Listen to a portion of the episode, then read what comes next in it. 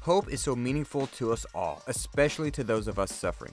So, why do we often misunderstand its meaning and lose hope in difficult times? We'll talk about it today on the Altered Podcast.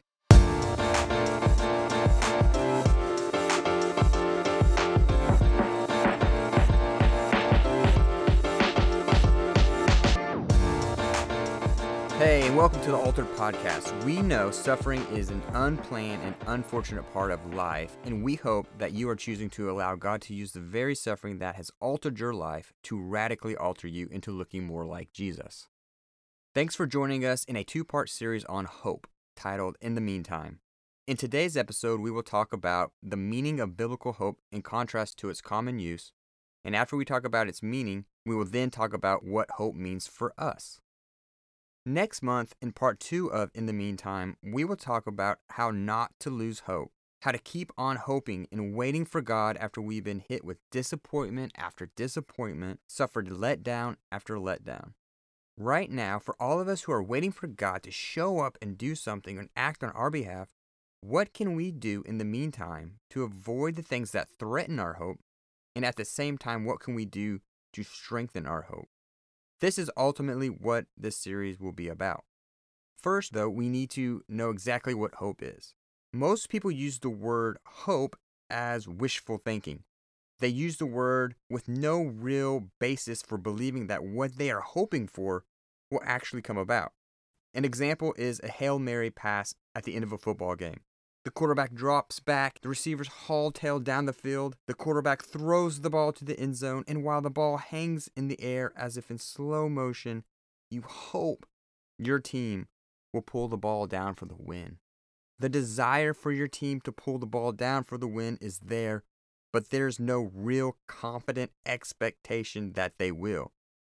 You think there's a chance, but you don't get your expectations up very high because the odds are against you. Biblical hope is desire and expectation together. If you're missing either desire or expectation, it is not biblical hope. I had a professor in seminary say, You desire to win the lottery, but you don't really expect to win. And you expect to pay your taxes, but you don't really desire to pay your taxes. Hope is desire and longing mixed with anticipation and expectation for something God has promised to come. I have heard faith is trusting in the promises of God in the present, and hope is trusting in the promises of God for the future. Another way to describe hope that I've heard is the present enjoyment of a promise still yet to come. So, right now, in the meantime, while we are waiting for God to come through on our behalf for whatever it is we're trusting Him, for whatever it is we're hoping, we wait with a longing while expecting God to come through any day. Another misunderstanding when it comes to hope, other than meaning, is the object of what we are hoping for. Remember, hope isn't just desire, it has to have expectancy with it. Our expectancy comes from the fact that God has promised us. We can expect it because He cannot and will not lie. If mm-hmm. God hasn't promised us something in His Word, how can we then expect Him to do that something which He never promised to do? So, how do we hope when God hasn't explicitly promised to heal our marriage, to heal the cancer, to heal the depression or anxiety? When He hasn't explicitly promised us something to hope for in His Word, then we hope in His character. I will give you an example from Psalm 91, verses 14, 15, and 16, which says, Because he has loved me, therefore I will deliver him. I will set him securely on high, because he has known my name. He will call upon me, and I will answer him. I will be with him in trouble. I will rescue and honor him. With a long life, I will satisfy him and let him see my salvation. This verse does not guarantee me that God will deliver me out of whatever catastrophe I find myself in. This verse does not promise me that one day I will be set on high above all my problems. This verse does not mean He will rescue me. Maybe the cancer takes me. And there is no long, satisfying life. I am not promised to see salvation from my suffering, which I am undergoing. But this verse does reveal the character of God that I can put my faith and hope in. I know from this verse that God can deliver the one who loves him, that God can set securely on high those who know his name, that God can answer prayers as we ask of him. God can rescue and honor and give to me a long and satisfying life, and God can show me his salvation in any and in every impossible situation. So I can put my hope in a God who can do all these things, even though he has never promised to do these things specifically for me. And by putting my hope in God, I am neither disappointed if he chooses to do or not do these things for me. So now that we've seen the difference between biblical hope and hope as a fingers crossed wishful thinking type of hope, what does biblical hope mean for us? We desire the promises of God because they are good for us. And we expect the promises of God because our hope is tied to God who promised and cannot lie to perform them.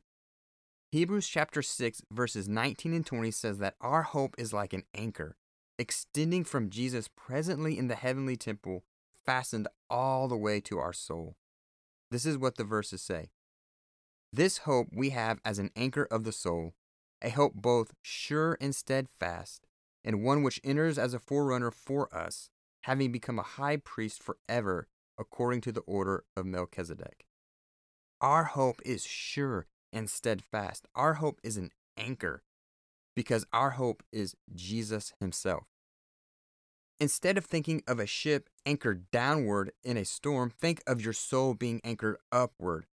No matter how hard life slams against you, no matter how tired you are, hit after hit, wave after wave, no matter how violently you are tossed back and forth, you are securely fastened to the one who will never let you go. Like anchors hidden in the deep, our anchor is hidden in heaven and has gone as a forerunner for us, having become a high priest forever. In the Old Testament, the high priest only entered the most holy part of the temple behind the veil once a year on the Day of Atonement or Yom Kippur. He did this to intercede on behalf of God's people. Behind the veil was where the presence of God resided and therefore was the most holy place. It was so holy that they fastened a rope to the priest, extending out to the others, so if the holiness of God killed that priest, they would be able to pull him out through the veil. We too are fastened securely to our high priest, who is our hope, not so we can pull him out, but so he can pull us through to himself. So, what does biblical hope mean for us? Our hope is not a wishful thinking, but it is sure and steadfast, intrinsically fastened to Jesus himself, who is able to perform all he promised to us who believe in him. Hope then for us means confidence in Jesus. Isaiah confidently wrote, For from days of old they have not heard or perceived by ear, nor has the eye seen a God besides you, who acts in behalf of those who wait for him. Isaiah 64 4. God acts on behalf of those who wait for him. There is no other God besides him who does this for you. This is why our hope is in the person of Jesus, the person who made the promises and is able to come through. You will find no other God, no other substance, no other toy, no other possession, nothing that will act as an anchor for your soul like Jesus. So, what have we learned? First, hope is not a wishful thinking. Hope is not a Hail Mary in the final seconds of a game. Hope is desire and expectation together. We desire many things and we don't expect to receive them. And we expect many things to happen, but we don't desire them to happen. Hope is desire and expectancy together. Hope is eagerly expecting and anticipating what God has promised to come to those of us who believe. Second, because God is trustworthy to perform all that He promised, right now in the meantime, before we get to experience His promises, our hope is intrinsically fastened to Him. What this means for us is that we have a high priest, an anchor, who does not move. He does not enter behind the veil once a year only to exit. We are fastened to this anchor, not so we can pull him out when things go sideways, but so he can pull us through to himself when life overwhelms us. We may be tossed one side to the other. We may be moved up and down, pushed and pummeled, but we will always be pulled forward through the storm. Because right now, in the meantime, while you wait, your soul is securely fastened to the immovable anchor, Jesus.